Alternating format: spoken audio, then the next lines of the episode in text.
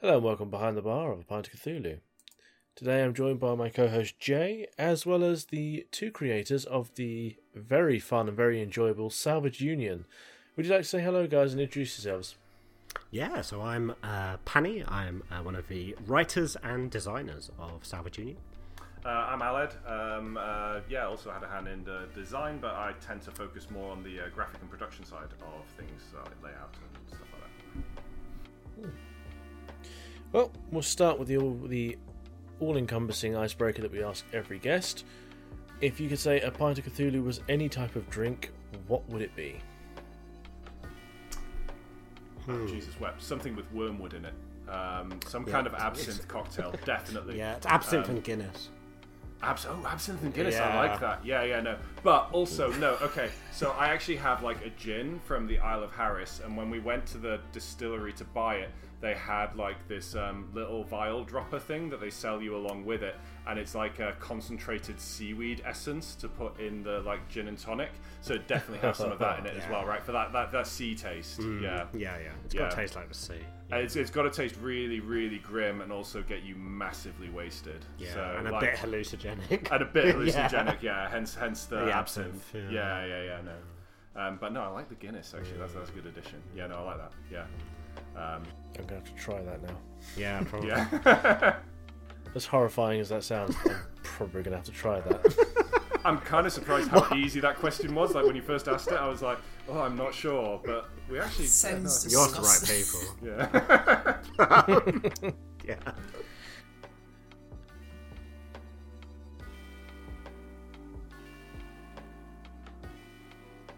Uh, so yeah, I've been um, playing TTRPG since uh, I was a teenager. I started with uh, Dungeons and Dragons Fourth Edition of all the editions, um, and uh, run a good campaign of that for me and my friends um, for a long time. And then um, when I sort of got a bit older and ended up in uni, I joined the Game Society there, and then we played a, a huge variety of games, and that's when I sort of got um, interested in more of the indie game scene. I found uh, so my friend run me Dogs in the Vineyard uh, by Vincent Baker. Which is um, you play as kind of like Mormon clerics who go around a sort of Wild West setting, um, and um, it has a really interesting uh, escalation mechanic um, where So, you have to go from like sort of verbal sort of sparring to like fist fighting played a lot to finally ones you seen a shooting, and it was like just a really interesting take versus sort of the uh, you know the D and D games I was used to, where you know if someone annoyed you, you'd immediately throw a fireball at them. Um, so yeah, um, yeah, and obviously yeah, Vincent Baker, quite um, quite a clever guy, ended up um, creating uh, the Powered by the Apocalypse system, um, which has uh, turned out to be pretty uh, pretty good. Uh, and then yeah, I got into that as well. So yeah, that was sort of my um, my TTRPG journey in a, in a in a brief nutshell, going from D and D to kind of indie stuff, um, and then uh, onwards and upwards, I guess. Yeah. I know. I never really actually played any um, real games. Um, when I was like ten, um, uh, me and a mate um, decided we wanted to like play a story gamey thing. I don't know. We, we just kind of made it up. So we've been playing a lot of uh, 40k. So we took like the stat lines from 40k and made characters based on those stat lines, and then I drew a map, and um, uh, we sort of accidentally started playing RPGs. And then I did that for like literally 16 years, and it wasn't um, until I was in my mid 20s that I actually played D and D for the first time. Um, and um, uh, yeah, and then it just actually felt really weird because there was so many fucking rules. Sorry, can I swear by the way? Um, yeah, yeah, go yeah, for okay. it. So many fucking rules, and I just couldn't keep track of all of it. So like, um, I've always been since then on like the rules like side of things, and more like of an FKR vibe because um, it's always been kind of made up things. But yeah, in the last sort of like ten years, I guess I've played like you know tried to deliberately expose myself to a lot of things. Penny's helped with that, running a lot of stuff on me. So yeah, um, No, I've, yeah, I've, I've deliberately exposed you to a lot of things. uh, yeah. Thanks, Penny. Yeah. Um, You are. well, you kind of already answered one of the ones we've got on our so we'll skip forward one. Um, so, Salvage Union, what inspired you? What was the start of how you guys came about creating this? Uh, so that was actually um, the the initial concept wasn't for an RPG. It was for a tabletop Oh yeah, game. for sure. Um, and it was because um, Games Workshop released Horus Heresy that uh, a lot of the boys that I know from back home um, wanted to play, and um, I saw the price of it, and I was like, "Screw that! I'm not paying that." Um, I'll make my own game. Ta- tabletop Um, war game. Yeah, tabletop war game. Yeah, yeah. So um, uh, yeah, no. So it sort of started as that, and um, I, was, I was sort of building this tabletop war game thing. Um, but you know, uh, obviously, tabletop war games are outrageously expensive to even get off the ground. And I had like a little playtest set and stuff, but it was it was a bit um, it was a bit shit. I'm not gonna lie. Um, it was you know the the first idea that you have, and you just run with it. Um, but um, yeah, no. Um, then we were down the pub, weren't we, and um, uh, chatting about stuff, and um, we both sort of spun off, um, and we were trying to do our own thing um, separately. And um, I was like, hey, you know, I'm really stuck with this project because I'm really bad at like writing stuff and actually committing things to paper. And um, Penny's got obviously a lot of experience in RPGs and stuff, so I was like, do you fancy teaming up? And um, yeah, that's kind of how we went with it. And um, yeah, you devved it out from what I had and um, uh, wrote it all out, and I carried on Yeah, no, I think that was the um, broad gist, and that's where we. Um, so we went, we went for a few um, iterations initially because um, so Aled had a lot of um, initial prep from the war game that um, he was developing around that concept, and so I took it and I was like, how do we R- RPGify this? Uh, and um, and the question there was in like sort of what sort of genre of RPG should we put it in? Uh, then we looked at a few like. Um, uh, like as I said, like PBTA is obviously a, a pretty big genre, and um, Blades in the Dark was also um, a sort of interesting idea. But then obviously Beam Saber existed, uh, which uh, sort of cornered that um, area of the market and uh, did it very well. So it felt like treading on those toes didn't work. Um, we could have gone ultra, sort of ultra ultra light, because I'm, I mean I'm quite influenced by like old school D and D. That's one of my sort of favourite games, um, like basic and expert D and D, and uh, old school essentials at the moment, which is a, a sort of reiteration of that with good layout. I really love that. And um, so, like an, an ultra rules light version um, could have been interesting, but then the mecha hack um, already existed and is very good as well. So again, we didn't want to tread on those toes. And um, then there was this RPG called Quest, which um, Aled had um, already like um, in some of the playtests Aled did with the uh, original Yeah. um, sort of version, uh, like original RPG version of it. Um, kind of used the resolution mechanic from Quest because it is a good like it's a D20 variable core resolution mechanic, um, which is um, just really clean and simple. You know, you roll a d20 and uh, you succeed, you effectively succeed, critical succeed, succeed with uh, a tough choice, you know, succeed with consequence, um, or you fail with consequence, or you critically fail with like a severe consequence. So it's um, it's just very clean. There's no modifiers or stats or anything to that, so you can just focus on like the narrative and the role play. So that was already there, and then I was like, well, why don't we just like do do, do all of Quest? It has an open SRD. Why don't we port uh, Why don't we port Quest sort of entirely in, Yeah. into a you Yeah, hack, like the- hack it entirely into a Yeah, and then the abilities Yeah. become like the systems and modules and stuff like Yeah, that. Yeah, yeah, yeah. And that was the logic, um, and it was like because the, the real thing was like, how do we? Because we wanted a simple mech game, but it was like, how do we make a game feel like it's still a crunchier mech game? You know, and, and you know, I love like BattleTech, for example, and I love you know like you know being able to like target their arms and strip their armor and then knock out one of their weapons, you know, or you know take out their take out their reactor with a certain like core to like hit 'em- hit in the back of the mech and where the armor's weakest and, and taking out their core that way. You know all those little uh, all those sort of things have a really good vibe to them. So it was like how do we get that feeling um, without the crunch elements? And uh, the abilities in quest really worked for that because they let you just be like oh well, I just do the thing. I press I press my pin, I use my pinpoint targeter I use that ability and I just blow your arm off I use this ability to jump behind your mech and um, Yeah. strip, you know, um, strip the armor off its back, or um, or I have armor plating which can protect me, but it blows off and it um, and it scatters and uh, is destroyed, but it, it prevents a hit. So you get that sort of feeling of, of that sort of more. And also, also the mech Yeah. building. That, that was Yeah, kind of like the key thing for me was like having the mech building in it because like for me, a, a mech game like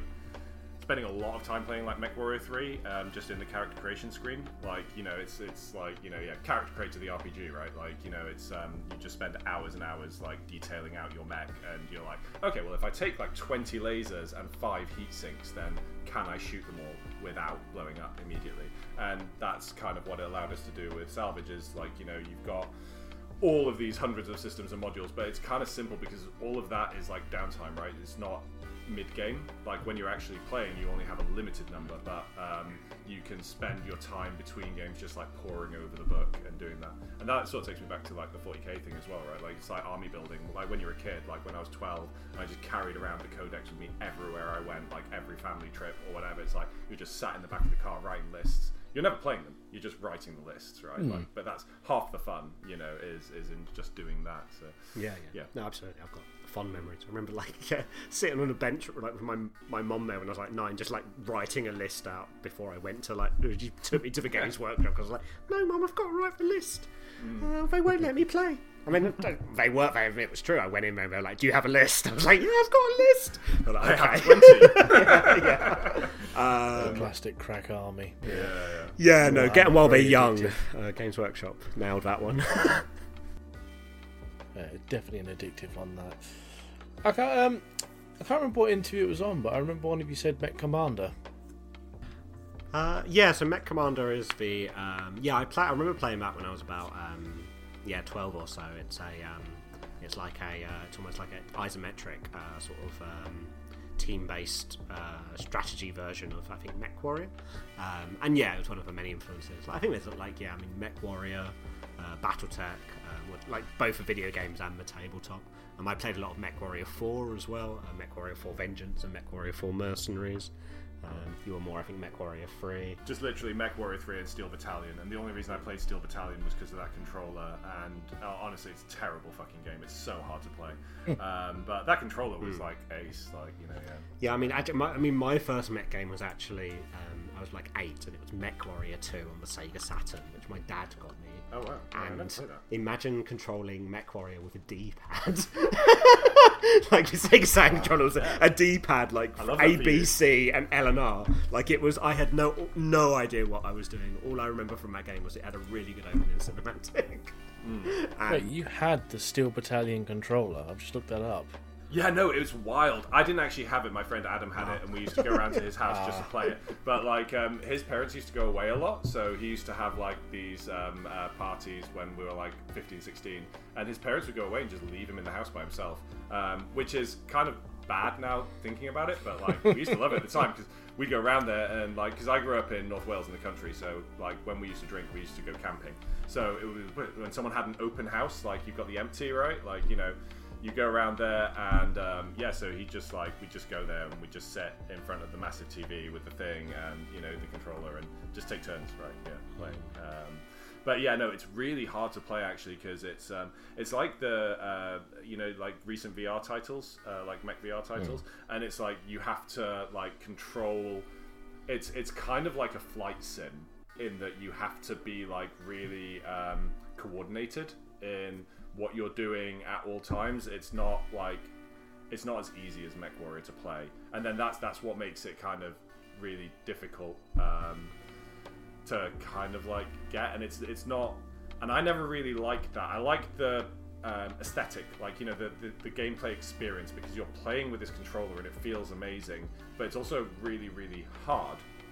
And then this was kind of the thing with like um, uh, so Lancer, for example. I love Lancer, like you know the the book and the illustration and everything is amazing, but actually trying to bring it to the table is impossible. Like you know there, there's so much to keep in mind all the time that it's um, it's really difficult for me to like process, um, which is kind of where Salvage came from as well. It's like you know um, uh, it's this thing of okay, cool. So we have this vibe going on, but like, can we make it actually easy for people to do the things that they want to do? And that, that's kind That of was- very yeah, important. it's fair. It's fair. Yeah. That was something that really surprised us all, I think, about Salvage Union. Because I've looked into Lancer before, I'm a huge Transformers fan, so the idea of a robot mecha TTRPG was great. But as you said, it's complicated as hell, and a lot of TTRPGs, especially when they're trying to be very different things from D&D, uh, Pathfinder, that kind of thing, they overcomplicate things a lot, and they're really hard to get into. Salvage Union was super easy. Yeah. It was really simple and really intuitive. Thank you Yeah. for saying so. Yeah, that, that's We succeeded. design goals succeeded. Yeah, I mean, it was a huge part of a design, and we, um, you know, and we just, sh- you know, we shaved off so many mechanics as well. Oh god, yeah, shooting, shooting all those darlings. All those darlings, you know. Yeah, like yeah, we had a stress mechanic for pilots at one point, for example, um, which wasn't like in of itself complicated, but it just adds that other layer. And and you find this sort of quantitative thing when you're when you're designing, where like if you just even if individually a thing simply, when you just keep adding stuff, it, eventually it just it Yeah. just like dies by the weight of the Oh, thing. and the, the amount of edge cases we had to cut in terms of keywords, because obviously a, a lot of Salvage Union is based around keywords, particularly for like systems and modules. So it's like a keyword does like a thing, right? So, um, uh, and the amount of keywords we cut just because we were like, do we really need to make a ruling for this? Like, do we need to make it? Sorry, not a ruling, a rule. A rule, Right, yeah. Do we do we need a rule for this thing that might happen once in a hundred games or a thousand games? And you know, we, we get asked about it a lot um, uh, by you know um, uh, by, by fans and customers. Um, but it's it's kind of it's important, I think, not to have those things because if you have those things, then all of a sudden now that's more load, particularly on the GM, right? Like to, to know that and to bear it in mind. If you don't have it, you can work it out easy enough. Like you know, it's um, so yeah, it's like trimming it down to really just what needs to be there, and um, I think that's an important part of our just sort of like general design philosophy. Right? No, absolutely, yeah. I think, um, and with salvage, really, it's like the core mechanic, which is about D20. You've got your abilities, which are both your pilot abilities, but also your mech secretly have like ability. Like each thing you add to your mech is sort of an ability, and then there's yeah the keywords, um, which and traits, which are like you know uh, your your gun might have a pinning trait, which means uh, it will might jam if it. Uh, no, wait, yeah, it might have a jamming trait, which means it might jam, or it has the pinning trait, which lets you like pin infantry or whatnot. Um, but it's kept very simple. It's kept as simple as possible. And um, yeah, no, but it is good to hear that it that, that does shine through because it was a, it was a real core of our design goal. Because you know we wanted it, we wanted Salvage Union, to, you know, the game for the the game for the tired dad. Really was to, like for, That's me then. Yeah, and, uh, um, um, the, yeah. the, the actual Hands um, down. the actual like the, the name and the concept actually came from um, a playtest that a friend of mine um, uh, Mal Illich um, so he actually wrote a game called Bane uh, which was bio-armored neuro exoskeleton right? But it was like it was more of a Gundam thing like you know in terms of it but he had like in the background this concept of like salvage union. And um, so um, yeah like that's that's where like the initial concept of oh you know actually taking that running with it because that was like a pretty simple game. It's not something he ever developed into a thing, so we licensed it from him, and um, uh, yeah, like that sort of just salvage union concept, right? Yeah. um, and um, uh, yeah, that was like that was a really fun playtest. It was actually one of the yeah one of Yeah. the inspirations, I guess, uh, for, for running with it. But yeah, Mm. yeah, yeah, and obviously that um, Yeah. you that became really important. I'm Yeah. sorry, yeah, go on. Speaking of inspiration, you've already mentioned, you know, video games in the ye olden times. I'm sure Hmm. Matt knows a lot better than I do. Uh, were you and did you end up taking inspiration from any like more well-known mecha stuff? Like you mentioned Gundam, Transformers, uh, Neo, Evangelion. yeah, Neon Genesis definitely for me. Like, Hmm. um, oh man, I loved that show when I was like yeah 17. Um, that that was that was definitely a big one. Um, Mad Max as well. I think just in terms of setting, yeah, definitely yeah. huge. No, no Um, Max, but yeah, definitely Mad Max. Um, yeah, I mean, some of the influences came sort of from outside the mecha genre. Like there was, um, Also 2000 AD and the Wasteland thing. yeah, so actually, I, I had a, an art book of um, uh, the Judge Dredd movie, the Sylvester Stallone one, and um, uh, a lot of the art book was like, uh, or a section of it at least, was dedicated to the bit in the Wasteland. You know, where they go out and that that was uh, that was a big influence for me at least um, in terms of aesthetic, visual aesthetic. Yeah, no, absolutely. Yeah. Um, yeah, no, and I think for me, um, so uh, so one of the modules, uh, False Flag, is set in a um, sort of Cold War esque scenario where a um, alien anomaly uh, called the Meld has um, impacted this area and made everything very weird and left behind a lot of artifacts and powerful resources and things like that. And I took a lot of inspiration as a result from a Roadside Picnic, which is. Um, a uh, Russian novel, uh, which uh, people may be more familiar with because it inspired the Stalker series. People might be more familiar with that if you know the Stalker video games um, or the Stalker film as well. Um, okay. points if you can name the author because I've I've, I've read that because you lent it to me and I still can't remember the author's name. Yeah, my brain, my brain's actually farted there. S- s- I want to say s- Vasily something, but yeah, I'm Yeah. probably completely wrong, That's and, what I'm and I, I apologise. Yeah, um, Kalinsky, I want to say um, it's Kalinsky, but um, I might be wrong. But yeah, that was a lot of inspiration. Um, yeah, Amtrak Wars as well, which is an old Oh, '80s Track novel. Is- yeah, great. Yeah, about um, just this wasteland kind of setting um, where it's more it's more about um, they're more like aer- they're like aeroplane pilots, like future like um, apocalyptic um, I think uh, one, one, like one other thing actually. fighter jet pilots. But yeah, Um, another thing, actually, um, big inspiration, particularly on the visual aesthetic, was um, one of the artists himself, actually, um, Hamish Frater. Um, so um, uh, when it was initially being concepted, I think even before your involvement, I'd um, I'd commissioned some art from Hamish because I'd seen his um, art, like just stuff that he'd already done. And so some of the pieces were actually um, uh, licensed rather than commissioned um, because he'd done this really really cool art. So like part of that setting is actually just like the art that he'd done. And um, it just looked like perfect for what we were trying to achieve. Um, so um, yeah we, we were just like ah yeah no we, we need this guy on board. And um, uh, fortunately he was, he was down for it. So um, uh, yeah no um, yeah, Yeah. credit credit where it's due. I Yeah, no, it was a big influence on what that setting turned out to be. Yeah, yeah, no, the Hamish art was huge. And Yeah. no, I remember when I was seeing it, I was like, yeah, it would be awesome if we could do effectively do for that art what um, uh, Tales from the Loop did for like Simon Stalin, Stalin. Stalin yeah, yeah, yeah. Uh, incredible. It's actually very very similar. and it is very well. similar vibes. Yeah, and I was like, what if we could turn that art into a, a game as well? Like, Yeah. I think that would be awesome. Um, and uh, yeah, to a degree, we tried to. Yeah, I think we did our best. Um, live up to the expectations. yeah, um, but yeah, there was a quite, I think, quite a lot of broad set of influences. Um, yeah, that sort of ran through it. So it's funny how you should uh, mention the Tales from the Loop and things like that. I was just about to ask you if that was something that came into your mind when creating Union.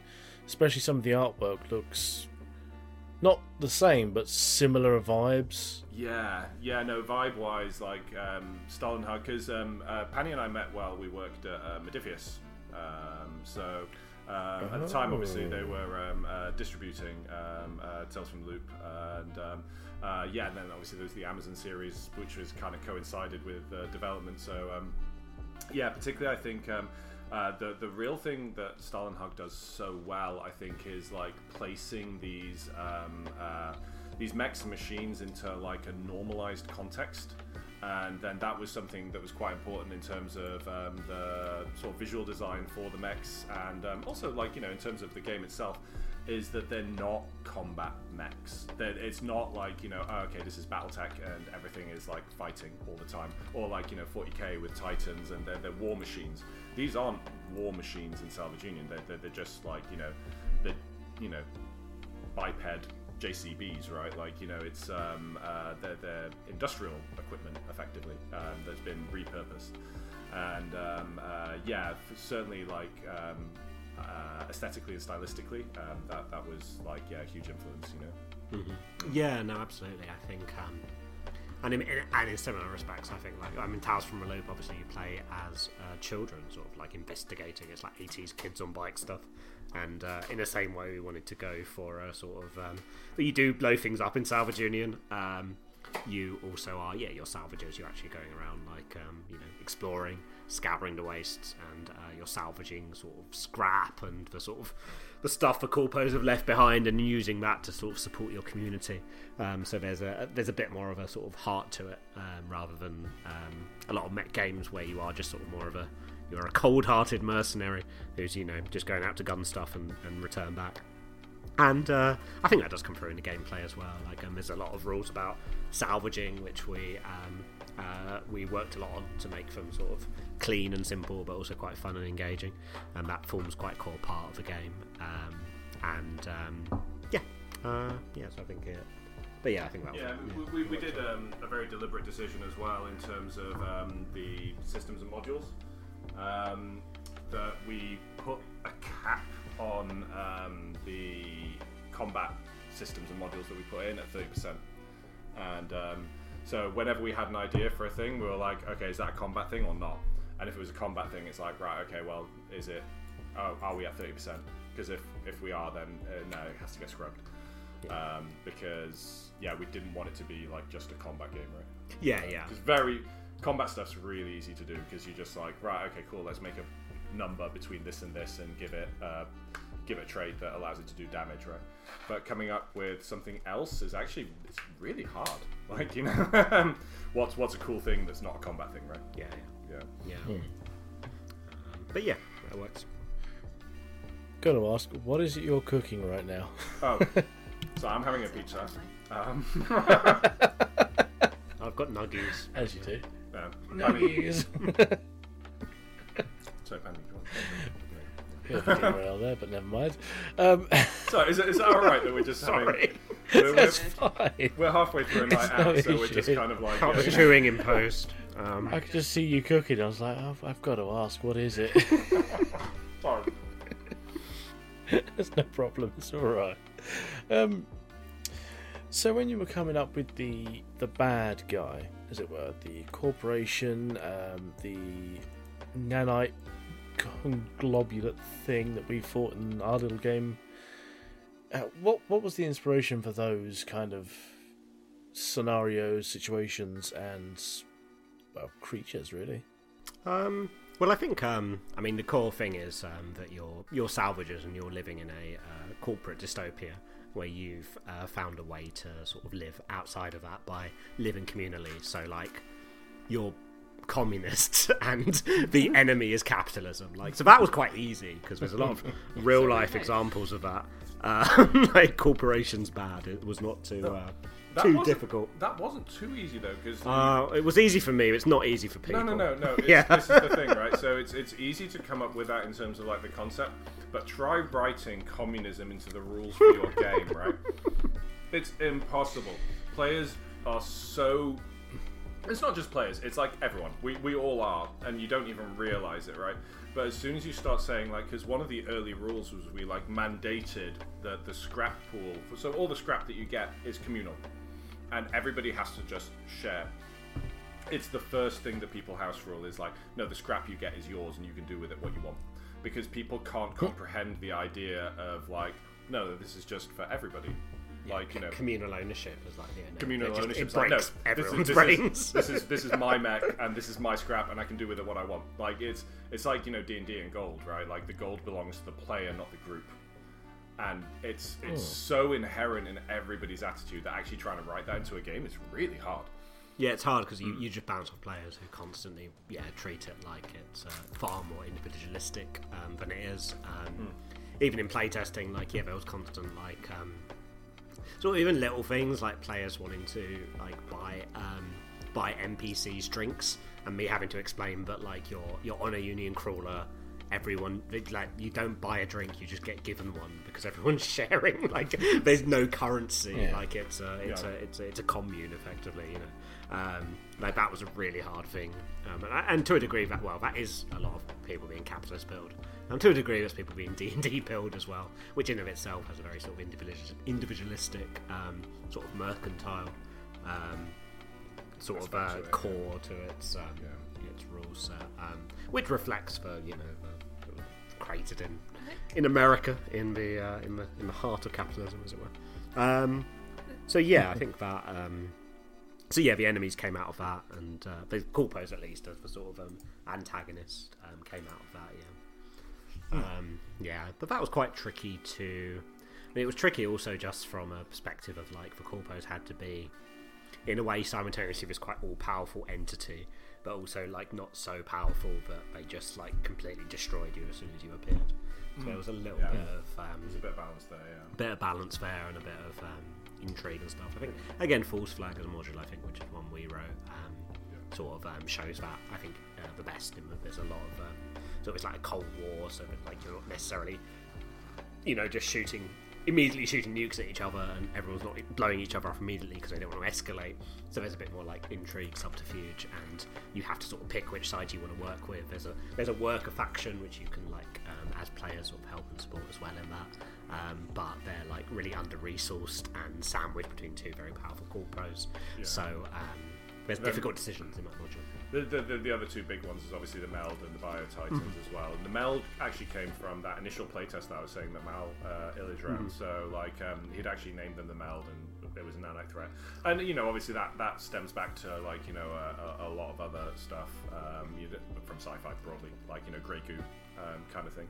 Um, and then the Bio Titans was just like that was straight up like Neon Genesis, uh, Pacific Rim, like you know Godzilla. It's just like you're in a big Mac, you want a giant monster to fight. Like you know, yeah, let's let's Yeah, that in. But- yeah, I do. I do feel the Bio Titans were just we wanted monsters to fight that look cool.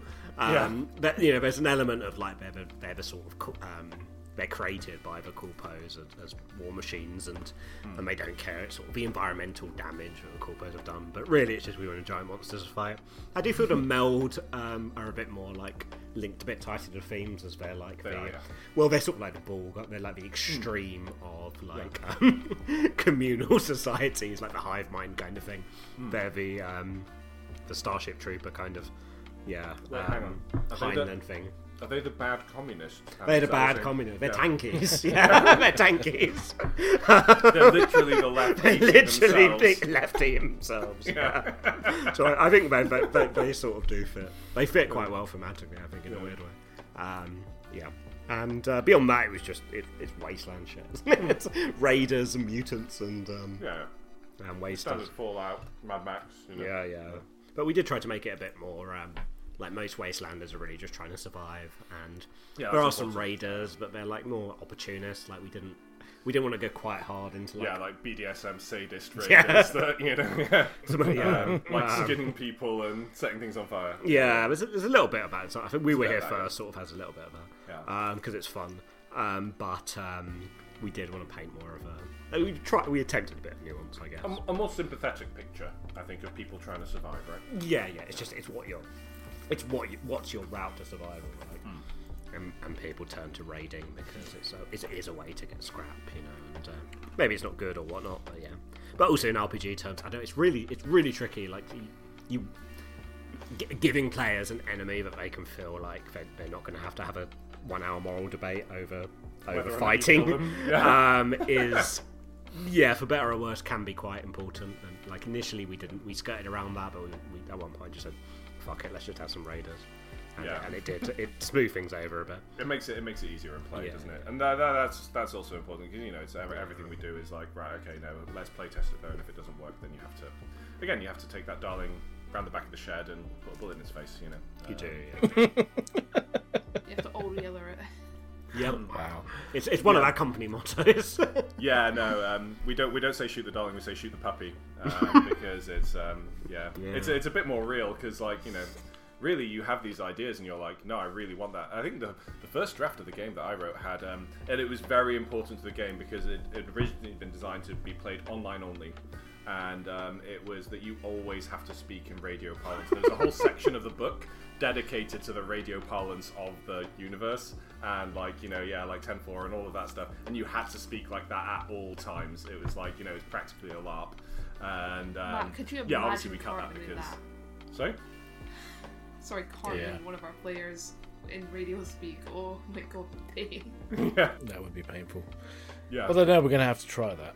yeah, no, it's it's a lot of fun. Like the, the first time we played it, I think um, uh, the first time we played tested it, it had that rule, and we were we were doing it, and it was a lot of fun. But it doesn't work for like a game on general release, right? Like, do you know what I mean? Um, people just ignore it people just ignore it, and you're like, okay, well, why did we even put that in? why Like, you know, there, yeah. yeah. Um, I can send you the um, the Google Doc with the uh, the radio parlance stuff if you do want to run it. Maybe we'll do it as a zine or something. Yeah. Oh, hell yeah. That'd be awesome. So aside from the pilot talk, were there any other things that you, like unique things you were going to put in it that you just decided, ah, it just won't work?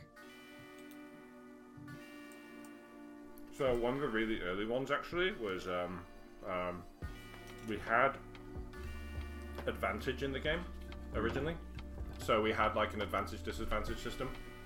That got cut almost immediately again because um, it's too easy to sort of like cheat with your design. It's like basically every system and module we came up with was like, oh, okay, it gives you advantage to this or disadvantage to that. And um, so like that was deliberately kind of hobbling ourselves in a way because like it makes you be more creative. Because um, that was like yeah, Yeah. that no. that was like an early one, wasn't it? that got It was, Um, yeah. and We cut that because it, um, yeah. Whenever when we were designing stuff, it was like, oh, it's a targeter. I guess it gives you advantage. Oh, it's an ability that makes you better at combat. I guess it gives you advantage. Oh, it's a uh, salvaging tool. I guess it gives you advantage at salvaging. It's just boring. Like yeah, um, and it forced us to make you know to make things different and to make things to make abilities do because the idea of the abilities in particular was like each one should just do like a really cool thing, uh, a really cool and powerful thing, and it should feel like cheating a bit almost like you know it, be, it should you know the player. We kind of wanted players to be like, "Wait, you can just do that." And like, do I get a saving for it? It's like, no, just you, your arms, just your arms blown up. Like, deal with it. Um, we, we wanted to just, yeah, it was like it's cool. You do the thing, and it's powerful, but it costs you know you you've got quite limited resources.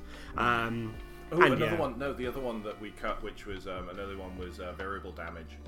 So, um, so there's an idea that I came up with um, uh, while working at Modiphius, actually, or like you know, it's kind of a blog post that has been bouncing around my head, but never really sort of like materialized. Is this concept of like um, emulative mechanics?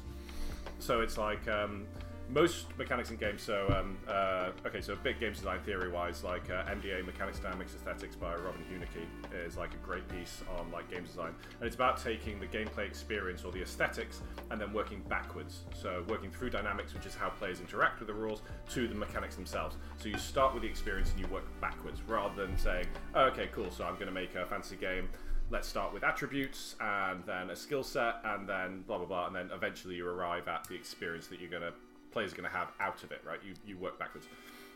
Now the the point of emulative mechanics was this idea that like um, uh, yeah rather than trying to simulate a thing well this is going back to like gns theory now like forge stuff but um, rather than trying to simulate something you try to emulate it. You give people again the feeling of it. Now, originally with the damage, we had this idea that like, um, so all damage is rolled on dice, but then you roll dice equivalent to kind of what it is. So like a needle missile pod, for example, would roll like you know 20 d4. Um, and that's the amount of damage you get out of it. But like a big like plasma cannon just rolls a D100, and it's like you know yeah, so you get a big number but single shot, right?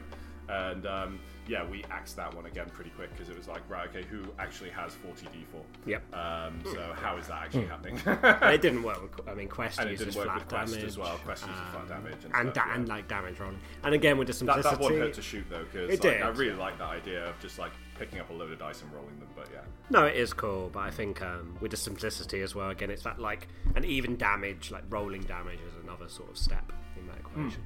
Um, Yeah.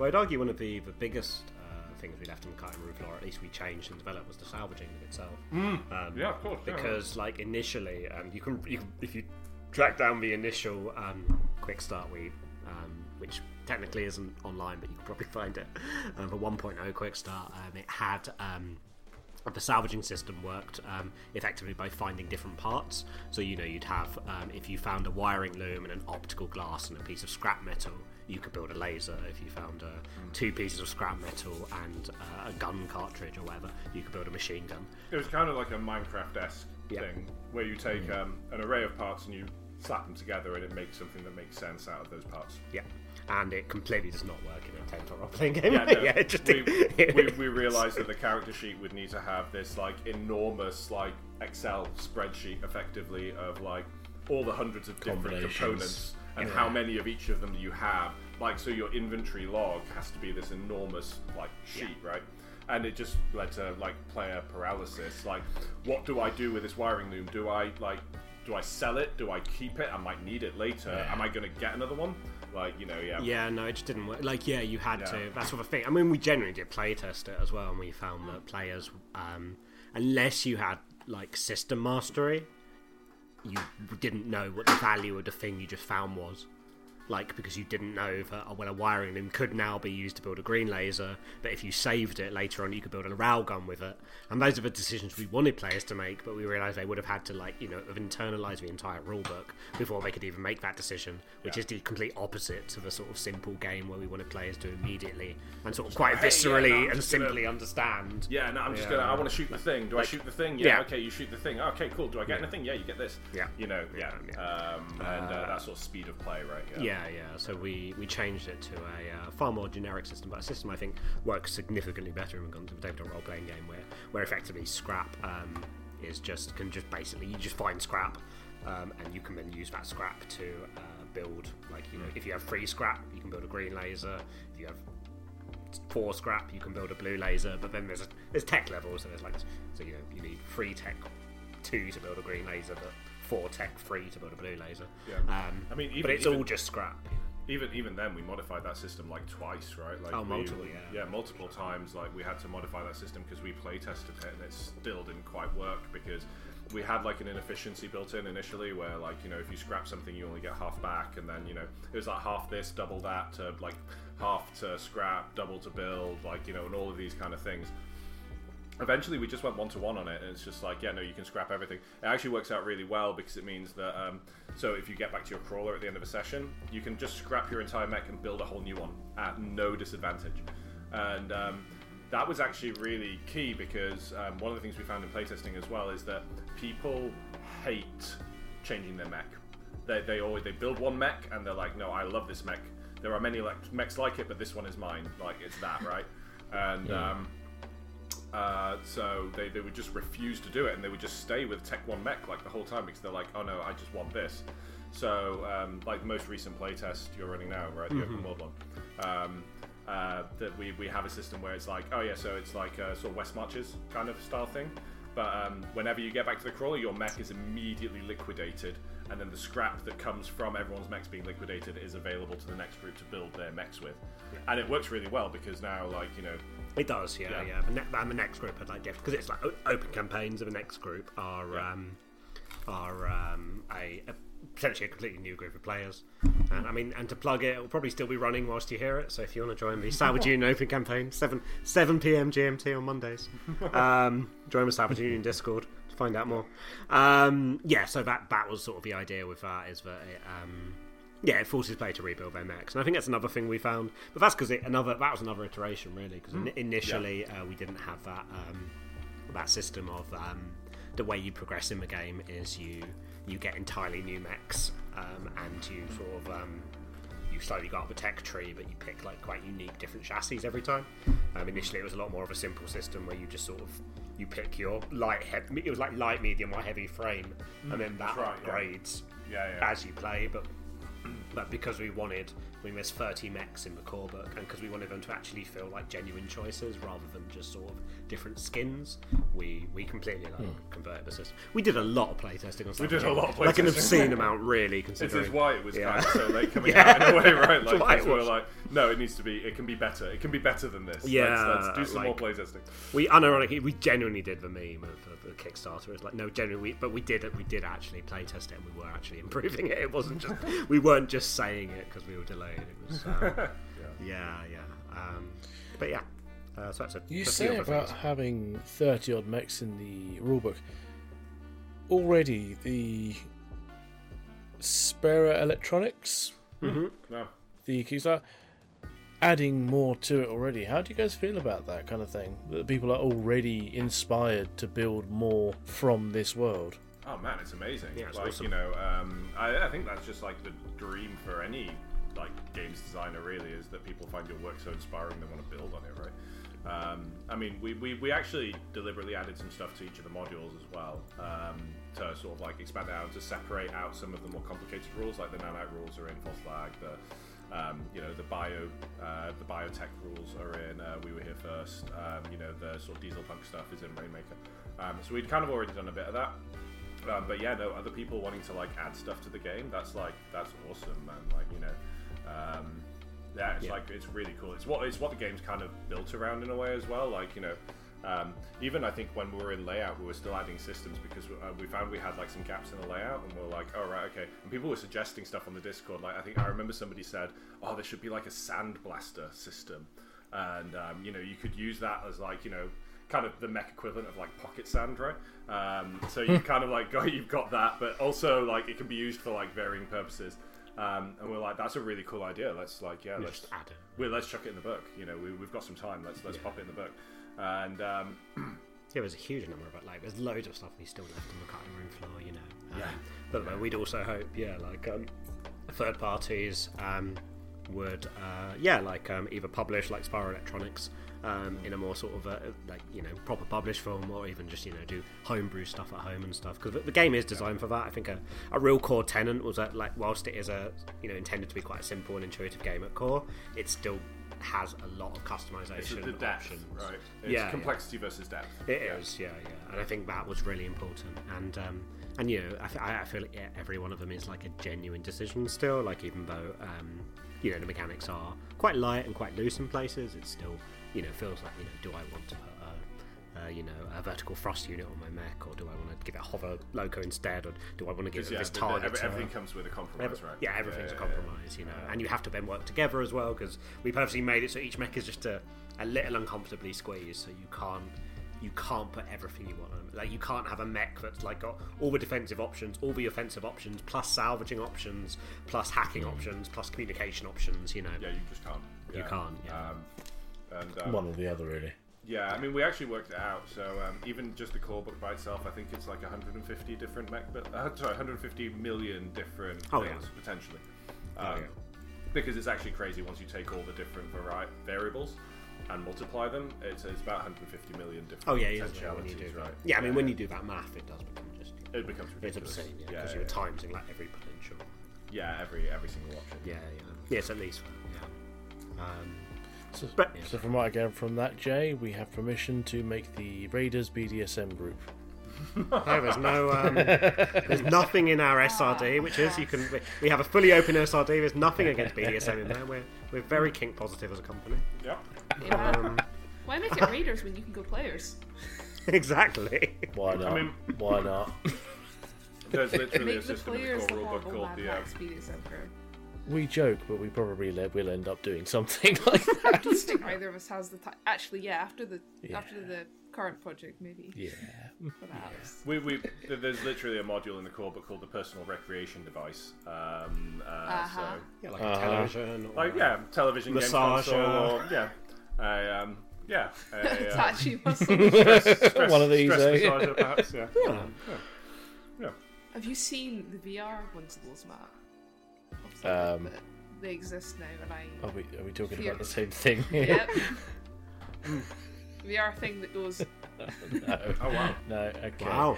Um, Sorry, Sorry. just because I know Back I'm on- allowed to say it. Um, one of my favourite words, I think, of the last 20 years, although I think it was like word of the year in the 90s at some point, but it's teledildonics, and I think that's just the best word.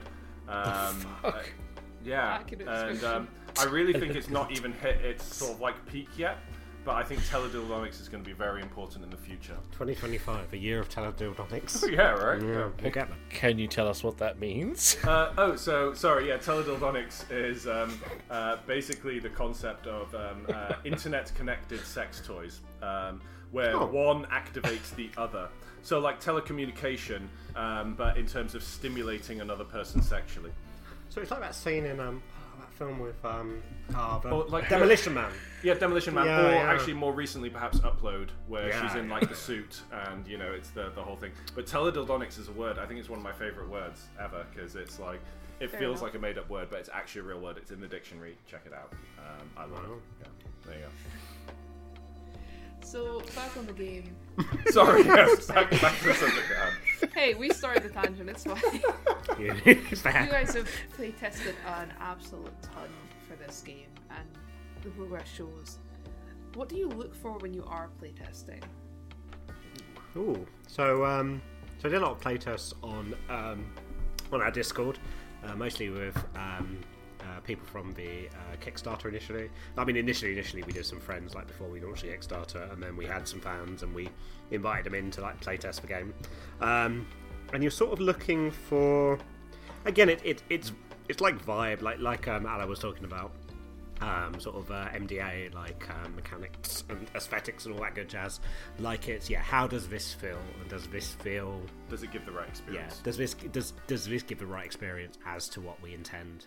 And um, and if it doesn't, it gets cut. And that's often not necessarily based on feedback. Like feedback, you always have to take a pinch of salt. Like there's a there's Yeah. a there's a maxim, but like players are often right about feedback for the wrong reasons. like Yeah, or they can't right quite identify it. Yeah, but if they if they raise it, it's because there's a problem. Yeah. But their solution to that problem that they will inevitably recommend might not always be the right solution to it.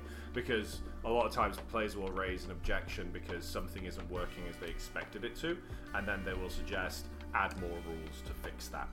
And um, sometimes actually the solution is to remove rules. Yeah. Um, you know, but so you always have to take it with a pinch of salt. Um, but um, I think yeah, the most important thing about feedback is um, trying to hear what people are saying is their objection. It's, it's understanding the objection as opposed to understanding the suggestion. Yeah. If that makes sense. Yeah, yeah. And I think also just like observing what um, choices players like. Um, So the Mechapult was a good yeah. example of that. I Oh think. god, yeah, that was Yeah. that was a huge one actually. Yeah. Yeah, so the mecha Mechapult is a uh, Tech One system in the game that um, the initial concept of it is that it's a, it's basically a giant catapult that throws scrap at um, an enemy or a location or you know, whatever you want to do with it. It's a big catapult; it, it fires scrap. And um, initially, it was, um, pardon me, quite dull. Um, it was um, Did good damage. Yeah, we, Yeah, we it just we did- put the damage numbers it really did high on it. yeah. because that's the thing. The scrap, obviously, you lose the scrap, and scrap is like a valuable resource in the game. Yeah, right? yeah, so, yeah, yeah, So when it launches, it destroys the scrap. But yeah, initially it did like loads of damage. It did like three times the tech level of a scrap or something. Um, so it was like it was like solid damage numbers because we had worked out like you know what average damage should be at each tech level, and it and it like beat that by by a good margin. But nobody ever picked it. Nobody ever ever Yeah. ever picked it. Nobody Um, ever picked it because they were like, "No, scrap's too valuable a Yeah. resource, And we- don't want to waste it." and we kept increasing the damage number till it got to like, I think it got to like at least four times. Um, so like no, we, we got it to six times, I think. Oh yeah, I think we. Oh People yeah, still like, didn't pick yeah, people didn't pick it. Um, Yeah. And so then we just changed it entirely, and we did a we did a D twenty table um, for it. So with um, so twenty different options. So you when you now use it, you spend scrap, you roll the dice, you roll a D twenty. And there's 20 different options that range from it exploding and killing all your allies um, to, um, you know, it shooting like irradiated um, scrap to it, like um, sparking electricity to it shooting fire. Like there's just loads of different options. And uh, suddenly everyone picks it because it just it just dumb and fun. And Yeah, it was fun, Stu- but then yeah. the funny thing is, is on the new table, the damage was dialed like way down. Yeah. it's like it's and there's now, far more negative effects. Fra- as frankly, well. now it's a fucking liability if you take it, but people take it all the time because it's the experience of having it. It's it's not it's not always just about the numbers, right? It's about the experience that you're providing, and that that It's was the wild yeah. magic sorcerer of Yes. Salvage Yes, Union. it is, It's the- absolutely. No, you exactly, Fireball yeah. your Yeah. yeah, yeah. It's And it the it's the when I uh, heard the snotling name- the snotling warp gun, right? Yeah, the 40k. warp- it's, it's that, right? Like it's um it's a stupid thing, but people love it because it's just it's unpredictable and it's crazy. And really, actually, the key thing with it is that it drives good narrative. Um, because when you use it, something interesting happens. Um, you don't just like, oh, you use it, okay, well, I get this number result. It's like something interesting is happening, and that's really what's at the core of most like RPGs. Really, people are waiting for something interesting to happen, and the more you can facilitate that, the better, right? Yeah, yeah. yeah. No, absolutely. Yeah, yeah. You want you want interesting things to happen a lot, and, and every ability and also every like system, etc. Is- is it designed has to to be something that. has to be interesting. Yeah. Yeah. Um, so yeah, I think that um, through playtesting and um, yeah, it's just a process. We did a lot of feedback forms. We you know we listened a lot. Yep. We tweaked a lot. Um, like as we said, we, we edited the salvaging system went through a lot of iterations. I think it was just too harsh initially, and we and we um, we upped the numbers because it felt like too grueling for players. Like players were coming back with just like no no scrap or, or Yeah, negative scrap like so frequently. just to try and stay alive. Yeah. and- Yeah. Yeah, and yeah. arguably worse, just getting quite confused, like because of all the different like multiplications and halvings, where they, they weren't able to still make the intuitive sort of decision. So we, we just made it as simple as possible, and that seemed to um, iron it out. Really. They did, yeah. Yeah. I will admit, when you said Mechapult, my first thought was the ability to like pick up another mech and just fastball special. Yeah. Which Well, I mean, people have used that's that's the other like people have used it for that as well in play, and it's a very permissive system. So I just sort of say, Yeah. yeah, roll on the table, and that will happen to that Well, mech. You in, know, in theory, that's actually kind of core to the design philosophy of the game as well. It's like all the systems and modules have like a written use, but they also have like a little narrative blurb just before the like written explicit use. So you can use it for its explicit use because, like you know, obviously trad gaming sort of model like D and D, you have like these buttons on your character sheet that you can press if you're not like super comfortable with improving everything. Um, but then also there is this thing of like you know like uh, the the hose, right? So um, uh, we have like just a water hose system basically, um, and it's just yeah you can you just have like a hose. Um, and there's a written specific thing of if you hose down a mech, then it removes heat. in an action. But it's also a hose. Like you know, if you want to make something wet, you can. Like you know, so it's like, how are you using that? It's like that sort of old school D and D thing of like, um, I think the first time I played D and D, I had like summon water as a spell, and the first thing I did was like, oh right, okay, we're in a fight. I'd like have zero good spells because it's like you know um, level one. Um, so I was like, oh, can I just conjure water around this guy's head and drown him? And it's like it's that that instant thing that everybody always does is like, how can I leverage this to an advantage, right? And so providing that, I think, is you know providing a gateway to that is like you know is good. Yeah. Yeah, it's good design in that regard.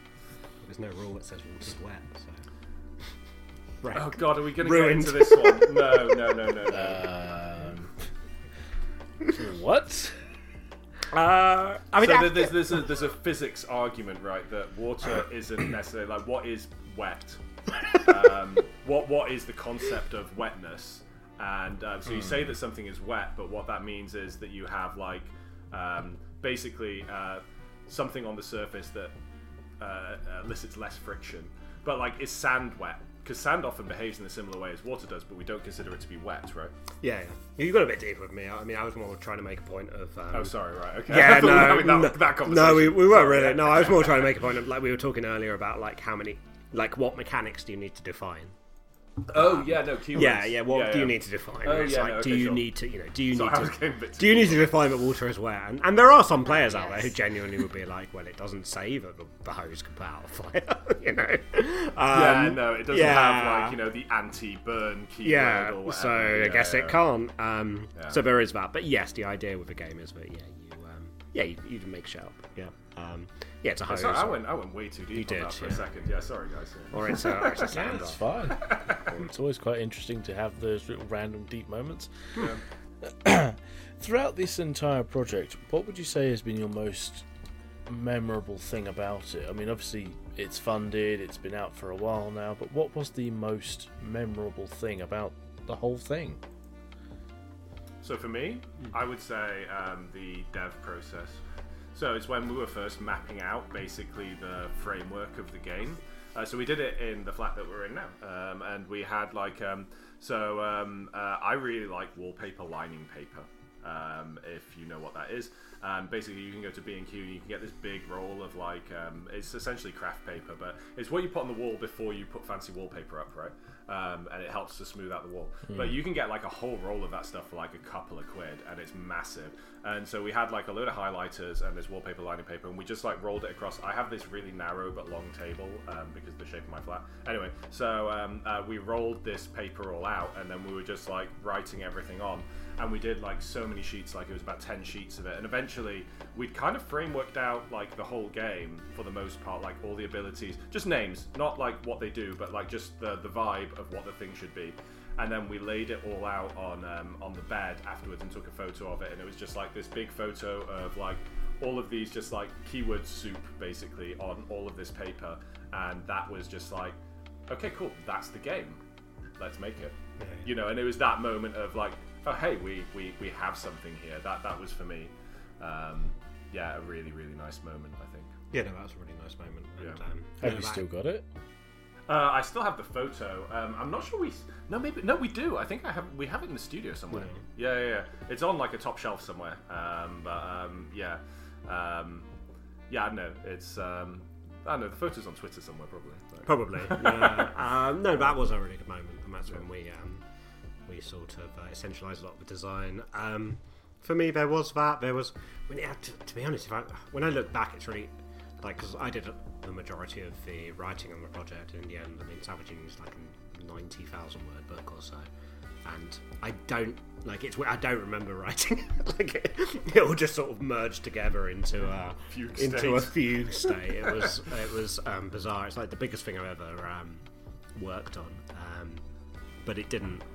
Yeah, um, it, it wasn't quite. Um, yeah, yeah. That just it, there was a there's a lot of dead time in there, just because we were so busy and frantic and just got to get the thing done. Um, there was certainly I think the play testing for me um, and the um, play test groups, plus like the the games I ran at uh, UK Games Expo, um, for example uh, Games on Demand were um, very memorable and was also a good like sort of feeling. Sorry, I've got. Can I can I say a second one actually? Because I just remembered Yeah, another go one, for it. which was um, uh, the, at Dragon Meet when we just launched the campaign. So we'd done the quick start. So this is before we'd even done that sort of like frameworking stuff, right?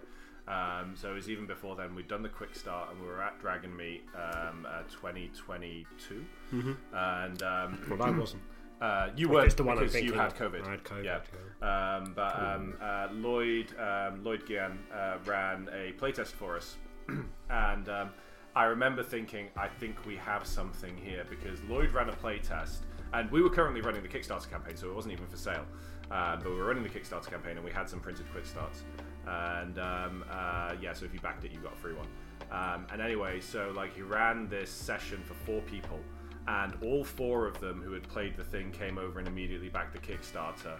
And not only that, but one guy who was on a table next to Lloyd while he was running this playtest was like, "You guys sound like you're having so much fun." And he was playing another game, but he was just listening in on the game that Lloyd's running. He came over and backed it because he was like, "Well, I don't know. They just sounded like they were having so much fun. This sounds amazing. I've got to have it." And it was like that was just like a, a bit of a moment of like, "Holy shit! Do we have something like big here? Because this is this is nice." Yeah, yeah. yeah. That was that, that was nice. Yeah. I mean, also Lloyd's an insane GM. Lloyd's an insanely good Yeah, I GM, guess. and he, yeah, Yeah. like he makes everything that he runs. He Amazing, does, So yeah, yeah, yeah, he you know, does. uh, But- credit, but- credit where it's due. Yeah, I think there was something to the game as well. Yeah. but it was it was a nice moment. You know, it's like yeah, some some guy who's not even ever played it, he just heard other people playing it, like Yeah, wanted to yeah. buy it, right? Like that that was nice. no, that was cool. Yeah. But you've talked about the best. Let's hear the worst. What parts of making and testing out the game were just the God. worst, the most difficult and annoying bits? That lift broke. when the lift broke, I was about to say the exact same thing. That's, that's fulfillment. Um, yeah. So we were. Um, uh, we finished it. All the books are in. Um, uh, we're doing the packing. We're sending it out to all the backers. Um, we've packed up 750 kilos worth of books. Jesus. So um, uh, Royal so Mail. much. So you, you you can get like uh, Royal Mail to come and pick up your packages, right? And they will like if there's a lot, they'll drop off these cages. They're called yokes. Um, and um, they will drop them off, and they're basically like you know if you've been down Asda, Tesco, whatever, like you know the cages that they have for the food. They're, they're that big, they're, they're that size. We had two of those completely full, right, of packages to go out, and we've got our studios in like um, an industrial building, so like they have this like industrial lift in there, and um, uh, so and that's always been working the whole time. We, we've been there like a year, and it's never broken. And um, uh, so we've got 750 kilos worth of packages on two cages, full, and um, the the Royal Mail lorry comes to collect the cages, and um, uh, the the guy comes and we're like, okay, cool. Um, we try and call the lift, and it doesn't work. And um, then the guys like so then the guys in the unit next door to us like they've had problems with the lift because they're like woodworking guys so they use it more than we do. And um, they were like oh okay let's try and reset it. And the guys like uh, one of the guys there was like oh yeah no i've seen the lift engineer do it and he's trying to fix it and it's just not happening and then the royal mail guy goes right okay well look i've got to go do another collection i will come back in 20 minutes as many parcels as you can get downstairs, I will take them. But like, I only have one spare cage on my lorry, so you can get cage worth, but the rest of it's going to be late. And we were panicking because we're already late for filling, and um, uh, we were going to Dragon Meet like the next week. So we were like, right, okay, well we've got to we're to launch it at retail. Like the backers have to have it. It's like in three days. Yeah, it's like no, it's three days. Yeah, no, Yeah, you're right. Saturday. And we were like, no, Thursday. there you go. And um, we were like, no, the backers have to have it before we go to retail. Like, we have to at least have shipped it, right? So, um, uh, yeah, we had 20 minutes, and um, yeah, it was like a reality fitness TV show thing. We were like, right, okay, we've got to get all this stuff like downstairs. There's three flights of stairs, right, down downstairs to get.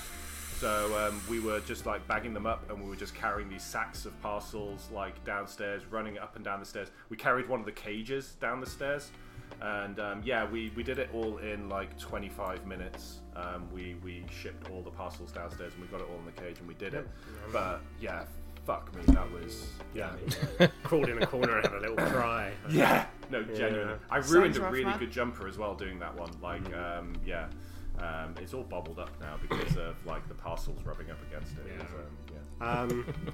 Yeah, that was a that was a very stressful moment. That was stressful. Um, yeah, I think more more abstractly for me, I don't know. It was um, so the Kickstarter did a lot better than I uh, I had certainly expected. Um, I knew it was, I was a good more idea. bullish than you were. You were, yeah. I knew it was a good idea. I knew there was stuff behind it, but we were a very early company. yeah. Still We'd double done- what I thought. yeah, but it was double what you thought, and it was about four times what I thought, you know. Um, and I'd have been happy with, um, you know, about, yeah, like a quarter Yeah. of what we did. Um, so then when it did do very well, and we were suddenly getting a lot of um, game press and all sorts, and Dicebreaker articles, and um, and a lot of backers, like, you know, 2,400 backers, there was suddenly just a lot of pressure, right? So it, it went from, like, yeah. this is a cool fun thing and we'll, we'll throw it out there to like oh shit I need we need to like make this and I need to write a lot of it um, so that was a lot that was a lot of pressure and then there was a lot of um, you know a lot of you, you learn a lot like a lot of logistics and a lot of um, Yeah.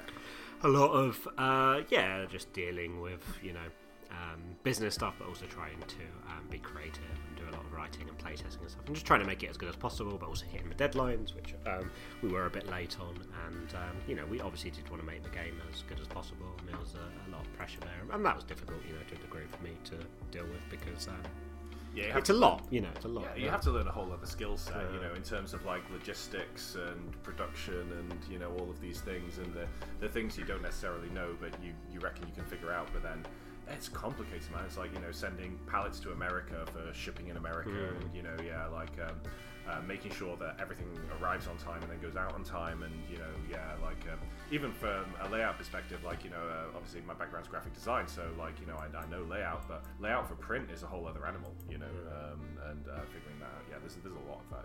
Yeah, yeah, yeah. No, and um, oh, yeah, just the core bulk of the work, you know. And we had a lot of fans and people liked the initial concept, and it was like, can we deliver this, you know, to the standard that we've um, promised? And I think that is the that's the thing with all Kickstarters, but um, for ours, it. Um, you know, we and we did genuinely expand the game so much and like playtest it so much more because we'd had so much more, so much support from the You, community. don't, you don't let anyone down, do you? No, you don't. Yeah, and- and you feel really set, like, and, and we get a lot of positive comments, but when, you know, when someone isn't happy with something, it does, uh, it does affect you, and often it's like it's fair, you know, maybe there's a It's- it's- typo, it's- or maybe it just comment, doesn't, you know, yeah, or maybe it's not quite what they expected. Maybe they did want more of a crunchy salvaging system like it was originally, or whatever. And you do think like, oh, you think, you know, you still feel a bit bad, even though you think, well, we still made that decision for like the best of the game, um, but, you know, what we thought was the best game in the end. Um, nonetheless, it is a decision that we made, and it could have been different. You, you second guess yourself a bit as well, I think. No, you Um, definitely do. Yeah, yeah. Yeah, yeah, that can be quite yeah. hard. You have to, Yeah. yeah, because um, yeah, you know, because we could have done. There's all sorts of decisions we could have made. You know, Oh, we could have made a completely different game. completely different game. Yeah, you, do- you do wonder sometimes, but but we did. We did. We did our best, and we're still proud of it. Yeah. Yeah. We, we still talk about that one sometimes. Like, Yeah, You know, yeah. Oh, but what if we'd have done Yeah, this? done you know, this? yeah. What would you change? Actually, that's a question we Yeah. pander back and forth between All each other. What would you change What about the game if you had the opportunity to do it now? Yeah. And um, yeah, that, that's a hard one, you know, because um, there's always an answer. But yeah, Um, we always tend to come back to the same decisions. Right? Yeah, I think you do for the most part. Yeah, I mean, there's always going to be little niggles and stuff, but um, but yeah, for the most part, yeah. Because you, you just yeah you just talk through the same conversation you already had again. don't you? You go, exactly, yeah. No, I was right. it did make sense. anyway, yeah. Well, that leads on to basically one of the last things we have is what are your future plans now? I mean, what's next? What comes out after after this? Obviously, Uh, so we've we've got a few um, sort of um, projects uh, in the works, as it were. Um, for Salvage Union, the next thing we do want to work on and release is uh, the Salvage Union starter set, which is a uh, kind of box set with um, uh, kind of an introductory um, sort of uh, classic starter set product. It will have like a new starter adventure, uh, some nice maps of um, the world, um, and the rule book's kind of condensed and split up um, to make them a bit more um, like all the systems and modules split up to make them a bit more manageable, and some pre-made characters and some dice and other stuff. So that's like our, our our next idea for salvage that we've been uh. Um, Yeah, that's that one. yeah, yeah. Um, And then, um, yeah, the one we're actively currently working on is uh, it's not a salvage thing, um, but it's um, uh, working title Cyblock. Um, so it's for the uh, Cyborg um, RPG uh, by uh, uh, Johan Nohr and um, oh, it's not Nils Pearson because that was Morkborg who worked with Johan on Cyborg. That's embarrassing for remember That's embarrassing. Christian. Oh, uh, Christian Sorensen. Yeah. Yeah. Um, and um, so yeah, um, uh, we're working on a uh, cyborg mega dungeon basically. So it's kind of like um, uh, you know the movie Dredd um, uh, with Karl Urban um, playing Judge Dredd. Uh, so it's basically a massive sort of like tower block. Uh, mega dungeon, effectively. So um, you kind of like it's a campaign in a book, um, but it's going to be a really big book because uh, this thing is like 50 stories tall and like you know hundreds of rooms per floor. It's like I think our current um, uh, map for it has about like 6,000 rooms, so it's like it's it's huge, it's vast.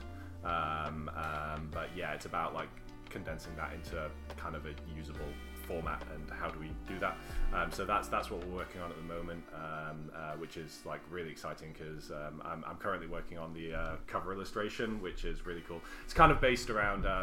Uh, so there's some real world influences as well, like um, uh, the Torre David, the Tower of David from Caracas. Um, so like an abandoned building that's taken over by people who then form a community within that building and sort of fit it out themselves, um, mixed with that sort of uh, dystopian cyberpunk mega block thing. Um, like the Vodafone Tower as well, it's got this hollow core, which is like you know filled with trash and um, uh, uh, yeah, the, the classic sort of Kowloon Walled City kind of vibe thing, right? You know, so yeah, that's Yeah. Uh, Yeah, no, I'm, I'm really excited to work on that Yeah. too. Um, it was uh, it was actually a, z- initially a zine project that got a bit out Yeah. of control. I think we were talking about like yeah different zine quest projects, and we we came upon that, and it, it seemed like a really cool idea. But then we were like, well, it's a mega block. It can't it can't really be a zine, can it? It needs to be. It needs and to we, be were like, bigger we were that. like, oh, well, okay, we'll make it a hard, but like maybe an A5, like similar to Cyber. We went, oh, it probably needs to be A4, doesn't it? yeah, it's like, well, how many how many pages How many does it pictures- take does it to do 50 floors? And then you're like, oh, Oh. okay, well, is it 600 pages Yeah. long? And you know, yeah, Yeah. Um, so we're, we're currently trying to manage the scale of it Yeah, yeah. and uh, print costs and stuff, but it's it's gonna be it's gonna be big. It's Yeah, gonna be like huge. And uh, Um, so, yeah, yeah. I feel this year's the, the year of Mega Dungeon. Yeah, Dungeon yeah. 23 was last year, and it was certainly. Um, so I did a bit of Dungeon 23, and that sort of formed part of the um, Yeah, the initial part of that initial yeah. prep and our discussions around it were definitely inspired by Dungeon 23 and us. Um, Yeah. yeah, sort of getting excited about Mega Dungeons, and then um, yeah, it's coming together. We a played bit a bit of Stonehell recently, haven't we? Yeah. so- Yeah, we're playing Stonehell, um, which is uh, an old school essentials. Um, actually, it was initially designed for Labyrinth Lord, um, but Yeah. I ran it in old school essentials. Um, Labyrinth. Lord's kind of similar to like basic and expert, but with a bit more. Um, it was actually sort of basic an expert, but they were a bit more worried about whether they'd get sued, so they just kept it like a bit more different. And then OSE came along and was like, "Nah, we'll just make it basically the same." Um, but yeah, um, so yeah, we've been playing Stonehell. Uh, yeah, we ran a playtest of it actually at um, Contingency. We were at recently a playtest Yeah, yeah. of Cyblock, um, which went really as well. Yeah, the um, I actually played in it, and um, uh, who was it? Was it uh, Johnny Yeah, Johnny, that had yeah. the laser? Yeah, no. So um, uh, yeah, Johnny destroyed 21 floors um, with one shot, which was kind of quite fun. Um, so uh, yeah, no, it's um, yeah, it ran quite well, didn't it? Yeah, yeah, no, it, it did work. Yeah, yeah. So um, basically done now, isn't it, then, Matt? Ah, it's finished, mate. Yeah, yeah, no, it's done, yeah. One run session. It was easy Yeah. peasy. Easy, easy, yeah, yeah. No, we Oh, don't, we don't have 50 floors to It was good, though. It felt good. It reminded me in a weird way of our, our first session, the first like playtest I did of Salvage Union, where I was like, okay, this there, there is a game here. There's- I there's tend to really need to. I'd have to run something before I feel any confidence about it. like until I've run something, I'm always like, uh, this is is this good? I don't know. This is Yeah, probably we bad. were so different in that. Yeah. All I have to do is be able to visualize the cover and like, you know, what it aesthetically looks like, and I'm like, yeah, no, cool, I can see that. That's a product. Yeah. And you're like, yeah, no, but it, does it actually play well? it's why we need to team up Yeah. because, like, you know, otherwise I would produce very nice looking things that are just like crap to play. Amazing covers. Yeah. Amazing covers, but you know. Uh, but yeah. Any plans on going to Comic Con at all or anything like that this year? Yeah, Yeah, no, we want to do Comic-Con. all the cons. So yeah, Yeah, Comic Con. that's it, Yeah, we're planning. We, on have got something to sell now. That's the, Yeah, we that's have. the lovely thing. Something We've been going to cons for so many years, and it's like we've just got like little zine things, and we don't have a big book, right? Well, we sell a promise. don't we? We've been doing pre-orders. we- so we're like, it's going to be great, guys. yeah. Um, we've done like three different quick starts. Sorry, what was that? Are you going to go to the October Comic Con in London? Uh, I think for yeah, uh, but, Yeah, well, we're London, yeah. we're London based, so Yeah, that makes yeah. sense for us. Uh, Ah. So probably Comic Con. Definitely see you UKGE. there then. Um, Tabletop um, Scotland's on the Tabletop list. Scotland's on the Um, list. Galcon. Galcon as well. Hold on, did you Um, say Scotland? Which one? uh, Tabletop Scotland is in uh, is it in Perth? I think. No, I think it's in Edinburgh. Was it in Edinburgh this year? It was in Perth last year, wasn't it? I think it's changed, but Is it Jay, Edinburgh we'll see you there by the sounds of it. they changed venue. Eventually, we'll see. Yeah, they've changed venue. if it's in so, Glasgow. I'm not fucking going. Oh, Oh, is it yeah, it's Edinburgh. Okay. um, yeah, no, we're um, yeah, we're we're planning all of that. We're in the planning Yeah, stages. But planning yeah, stages, Um, yeah, we yeah, wanna- we're, we wanna we're, do we're trying to hit everything really. Um, and um, yeah, we won't be at Gen Con, I don't think. Um, Uh, yeah. probably not, but we may. Um, uh, who knows? more Yeah. local, but yeah. Um, uh, there may be people stocking establishing at Gen Yes, Con. We there don't may know, be. but, Yeah, no, no confirmation on that yet. but uh, um, hopefully, yeah. yeah, we're um, trying to arrange that. and we might be there just as as punters, as lads, just turning up. Lads on tour. Lads, that's lads. Uh, um, but, um, but yeah, I don't know if we'll be. Um, we, well, we, we won't be. Uh, probably won't be. Um, We won't uh, understand. exhibiting. Yeah. Um, but, Which would be uh, nice actually, because contingency was fun for that. Like um, when, when, having when, fun at a convention. I know, Yeah. right? Like when, when you're selling stuff, you rarely get to actually like just play games and go around and have fun. So that was really I nice. mean, actually. the highlight for conventions for me these days are just sitting down, It's like, or putting on my con slippers. Yeah, your con slippers. yeah. yeah, yeah, Con slippers. No, Paddy's Oh, very there's well known. story there. He, he brings a pair of slippers to him to every convention, and um, he immediately changes out of his shoes into slippers because we don't have soft floor, you know. So yeah, it's uh, Hmm, yeah. That's not a bad idea when you think No, about it. No, it really works. Yeah, it helps a lot. yeah, yeah, no, it does. Also, just feet end up. Tell you what I. Tell you what I've seen at a con before. Hmm. Someone walking around in a cosplay of like a tall character with platform Uggs. Platform Uggs. Oh my god, that's Platform Uggs. That's such Damn. a contradiction in terms. It's like the most comfortable shoe mixed with the most uncomfortable shoe, surely. Um, Does that just then make it a regular shoe? Oh. Regular comfort level, maybe. Definitely not regular looking.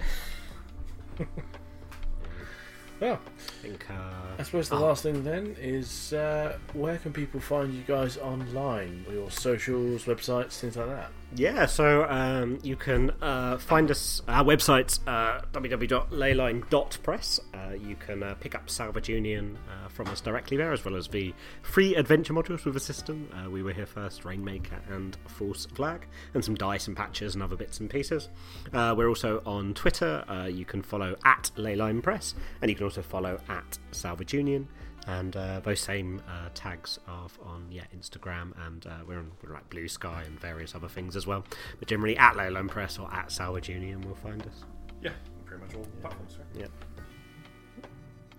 Well, thank you very much for your time. Uh, it's been an absolute pleasure talking with you guys and having you on the show.